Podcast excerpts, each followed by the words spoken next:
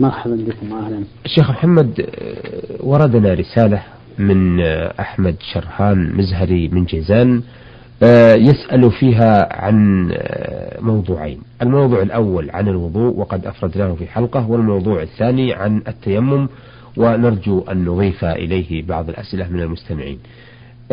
يقول في رسالته كيف يتيمم من عدم الماء لأنني خرجت مع مجموعة من الطلاب فكان لكل مجموعة منهم طريقة فمنهم من يضرب الأرض أربع مرات واحدة للوجه وواحدة لليدين إلى المرفقين وواحدة للرأس والأذنين وواحدة للرجلين. وبعضهم ضرب ضربتين واحدة منهن للوجه والثانية لليدين فقط. أما أنا فقد أنكروا فعلي لأني ضربت ضربة واحدة للوجه واليدين فقط. فقالوا من, من علمك هذا التيمم؟ فقلت سمعته من محدث في المسجد. فقالوا وهل كل ما سمعت في المسجد صحيح؟ وهذا ما دفعني للسؤال عبر برنامجكم وفقكم الله. الحمد لله رب العالمين والصلاة والسلام على نبينا محمد صلى الله عليه وسلم على نبينا محمد خاتم النبيين وعلى آله وصحبه أجمعين. سؤال الأخ ذكر أن جماعة اختلفوا في كيفية التيمم على ثلاثة وجوه. نعم. وأصح هذه الوجوه هو ما عمله الأخ السائل حيث ضرب بيده الأرض بيديه الأرض مرة واحدة مسح بها وجهه وكفيه. وهذه الصفة هي الصفة الصحيحة. التي دل عليها حديث عمار بن ياسر في تعليم النبي صلى الله عليه وسلم لهم. كيفية التيمم. فإن عمار بن ياسر رضي الله عنه بعثه رسول الله صلى الله عليه وسلم في حاجة فأجنب فلم يجد الماء فتمرغ في الصعيد كما تتمرغ الدابة ثم أتى إلى النبي صلى الله عليه وسلم فذكر له ذلك فبين له النبي عليه الصلاة والسلام أنه يكفيه أن يقول بيديه هكذا وضرب بيديه الأرض مرة واحدة ثم مسح الشمال على اليمين وظاهر كفيه ووجهه. وهذه هي الكيفية المشروعة المستحبة. وأما ضرب الأرض مرتين واحدة للوجه والثانية للكفين فهذا هذه الصفة قال بها بعض أهل العلم بناء على حديث ضعيف في ذلك ولكن الصواب ما أشرنا إليه من قبل. وأما الذين ضربوا أربع مرات وجعلوا واحدة للوجه وواحدة لليدين وواحدة للرأس وواحدة للرجلين فما أشبه اجتهادهم هذا باجتهاد عمار بن ياسر الذي أشرنا إليه. نعم. حيث ظنوا أن طهارة التيمم كطهارة الماء تشمل الأعضاء الأربعة. ولكن الصواب معك أنت أيها السائل. نعم. حيث ضربت مرة واحدة. وأما قولهم هل كل ما سمعت يكون صحيح صوابا؟ فنقول كما قال ليس كل ما يسمع يكون صوابا بل الصواب ما وافق الكتاب والسنة. نعم. لا ما قرئ وكثيرا ما نسمع. أشياء تقال لا سيما على سبيل الوعظ والتخويف والترغيب. نسمعها وهي ليست بصحيحة. وعلى هذا فينبغي الحذر في مثل هذه الأمور مما يسمع أو يكتب. نعم. نعم. آه لكن آه قلتم شيخ محمد أنه يضرب الأرض بيديه ثم يمسح اليمنى على اليسرى ثم يمسح وجهه وظاهر كفيه. نعم. لكن آه لو ضرب الأرض ومسح مباشرة وجهه فلا حرج هو يبدأ بالوجه أولا. نعم. يبدأ بالوجه أولا ثم باليدين ثانيا. لأن الله يقول فامسحوا بوجوهكم وأيديكم منه. نعم. تقدم الوجه لكن إذا فرك أو مسح يدا بيد ما يذهب الغبار من اليدين؟ ما يضر. ذهاب الغبار ليس بواجب بل إنه في صحيح البخاري أن الرسول صلى الله عليه وسلم نفخ في كفيه. حينما أراد أن لما ضرب بهما الأرض نفخ فيهما ثم مسح. فهذا يدل على مسألة الغبار ليست بلازمة. نعم ولهذا يجوز التيمم على القول الراجح على الأرض التي لا غبار فيها كالرمل والأرض المبلولة بالماء والمطر وما أشبه هذا.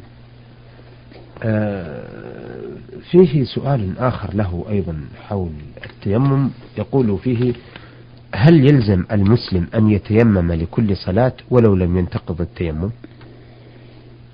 لا يلزمه أن يتيمم لكل صلاة إذا لم ينتقض التيمم. نعم. وانتقاض التيمم يكون بوجود الماء. فإذا وجد الماء فإنه يجب عليه أن يستعمل الماء. ويكون انتقاض التيمم أيضا ببرء الجرح ونحوه مما تيمم من أجله. فإذا برئ وأراد الصلاة لا بد أن يتوضأ نعم. لزوال المبيح. والمهم أن بطلان التيمم يكون بزوال المبيح الذي أباح التيمم سواء كان عدم الماء فوجده أو كان من أجل مرض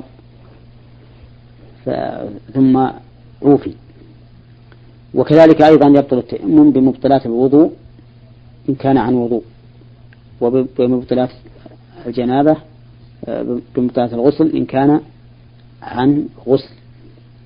وأما خروج الوقت فإنه لا يبطل التيمم. فلو تيمم لصلاة الظهر مثلا واستمر على طهارته حتى دخل وقت العصر فإنه يبقى على طهارته ولا حرج عليه لأن الله سبحانه وتعالى جعل التيمم طهارة. فقال بعد ذكر التيمم ما يريد الله ليجعل عليكم من حرج ولكن يريد ليطهركم وليتم نعمته عليكم. لعلكم تشكرون. نعم. وسمى رسول الله صلى الله عليه وسلم الأرض طهورا. والطهور ما يطهر. فقال جعلت الأرض مسجدا وطهورا. فالطهور فالأرض طهور والماء طهور. فكذلك فكما أن الماء يطهر فكذلك الأرض تطهر. إذا تم الصعود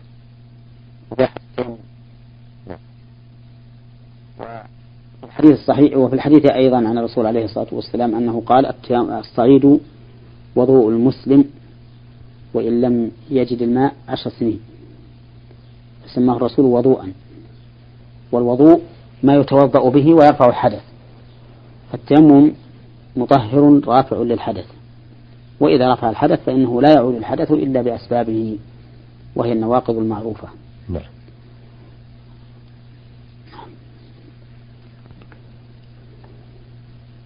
أيضا يقول المستمع هل يجوز أن يتيمم, أن يتيمم المصلي على فرش المساجد اليوم أو على البلاط لأنه يتعذر وجود التراب الطاهر خاصة في المدن الكبيرة؟ نقول التيمم على الأرض وما اتصل بها من الحيطان لأنه ثبت عن النبي عليه الصلاة والسلام أنه توضأ على الحائط. وعلى هذا فالبلاط توضأ على الحائط. تيمم. تيمم على, تيمم على الحائط. وعلى هذا فالتيمم على البلاط جائز لأنه متصل بالأرض. وأما التيمم على الفرش فلا ينبغي أن يتيمم على الفرش. إن لم يكن فيها غبار فإنها لا يصح التيمم عليها. نعم. وإن كان عليها غبار فإنه يصح التيمم عليها من أجل الغبار الذي هو من جنس الأرض. ولكن مع ذلك لا ينبغي أن يتيمم عليها إلا إذا لم يجد شيئا يتيمم به من من الأرض وما يتصل بها من الحيطان ونحوها. نعم. آه يقول أيضا هل يجوز أن يتيمم آه أو هل هناك فارق بين التيمم بدلا من الوضوء والتيمم بدلا من الغسل؟ آه ليس بينهما فرق. فإذا تيمم عن جنابة بقي على طهارته هذه من الجنابة ولا يعيد التيمم لكل صلاة بل لا يعيده إلا إذا أجنب مرة ثانية فيعيد التيمم عن هذه الجنابة نعم. الأخيرة نعم. أو إذا وجد الماء فإنه يجب عليه أن يغتسل نعم. وإن لم وإن لم تتجدد الجنابة لأنه كما أسلفنا زوال مبيح للتيمم يوجب انتقاضه. وأما إذا تيمم عن الوضوء عن الوضوء فهو أيضا باق على طهارته حتى يوجد ناقض من نواقض الوضوء. فإذا وجد ناقض من نواقض الوضوء وجب عليه أن يتيمم عن الوضوء. نعم. وعلى هذا فلا فرق بينهما. إذا تيمم عن جنابة لا يعيد التيمم لها إلا بوجود سبب وجوبه. نعم. وإذا تيمم للوضوء لا يعيد التيمم له إلا بوجود سبب وجود وجوبه نعم. وهو الحدث الأصغر.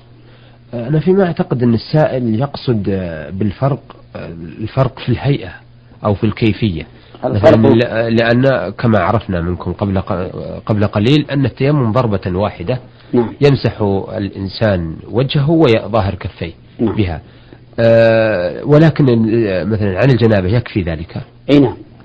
التيمم كيفيته عن الجنابة وعن الوضوء واحدة.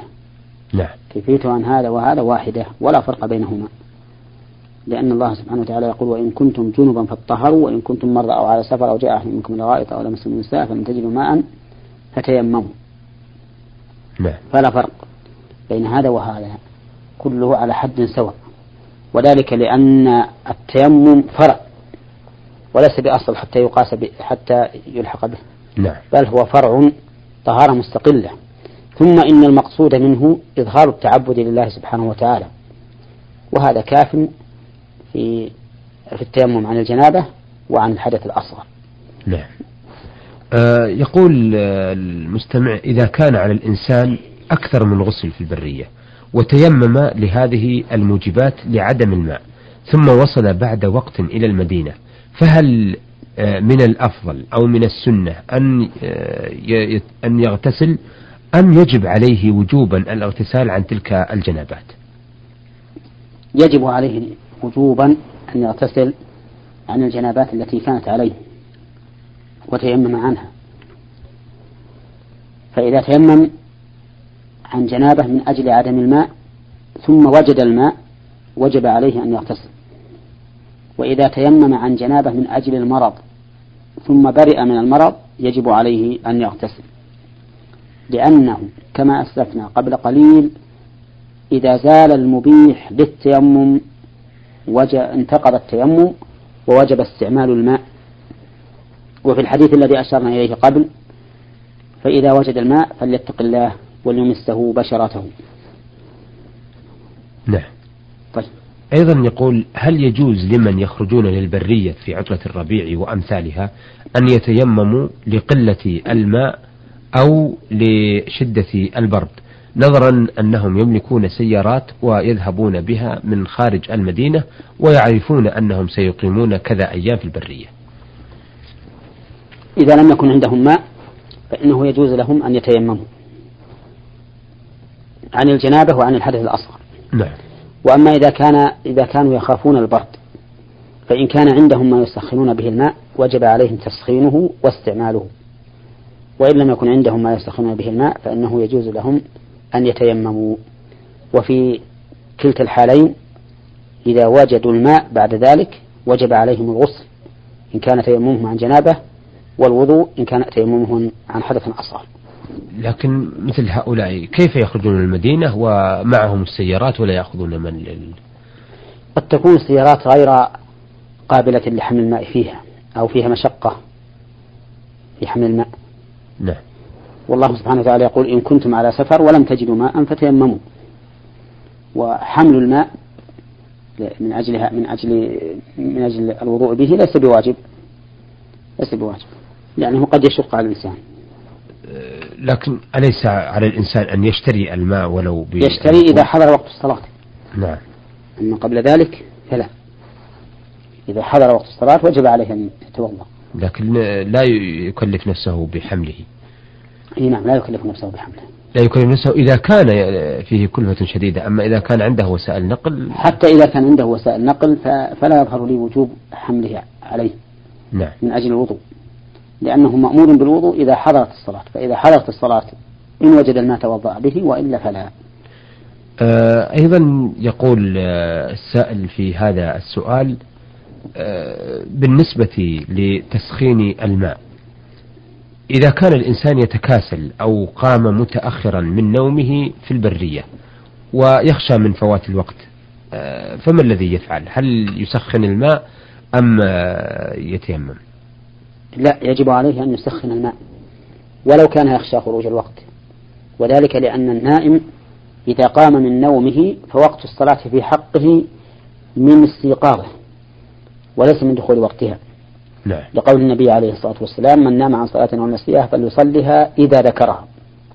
فجعل وقتها عند الذكر بالنسبة للنسيان وكذلك عند الاستيقاظ بالنسبة للنوم. نعم نعم فنحن نقول إذا قمت مثلا من نومك قبل طلوع الشمس بنحو خمس دقائق أو عشر دقائق. إن تيممت أدركت الصلاة في الوقت. وإن اغتسلت خرج الوقت. فنقول اغتسل. اغتسل ولو خرج الوقت. وذلك لأن وقت الصلاة في حقك كان عند استيقاظك من النوم. وليس من طلوع الفجر لأنك معذور به. نعم. نعم. شكرا أثابكم الله. أيها المستمعون الكرام إلى هنا نأتي إلى نهاية لقائنا هذا الذي عرضنا فيه رسالة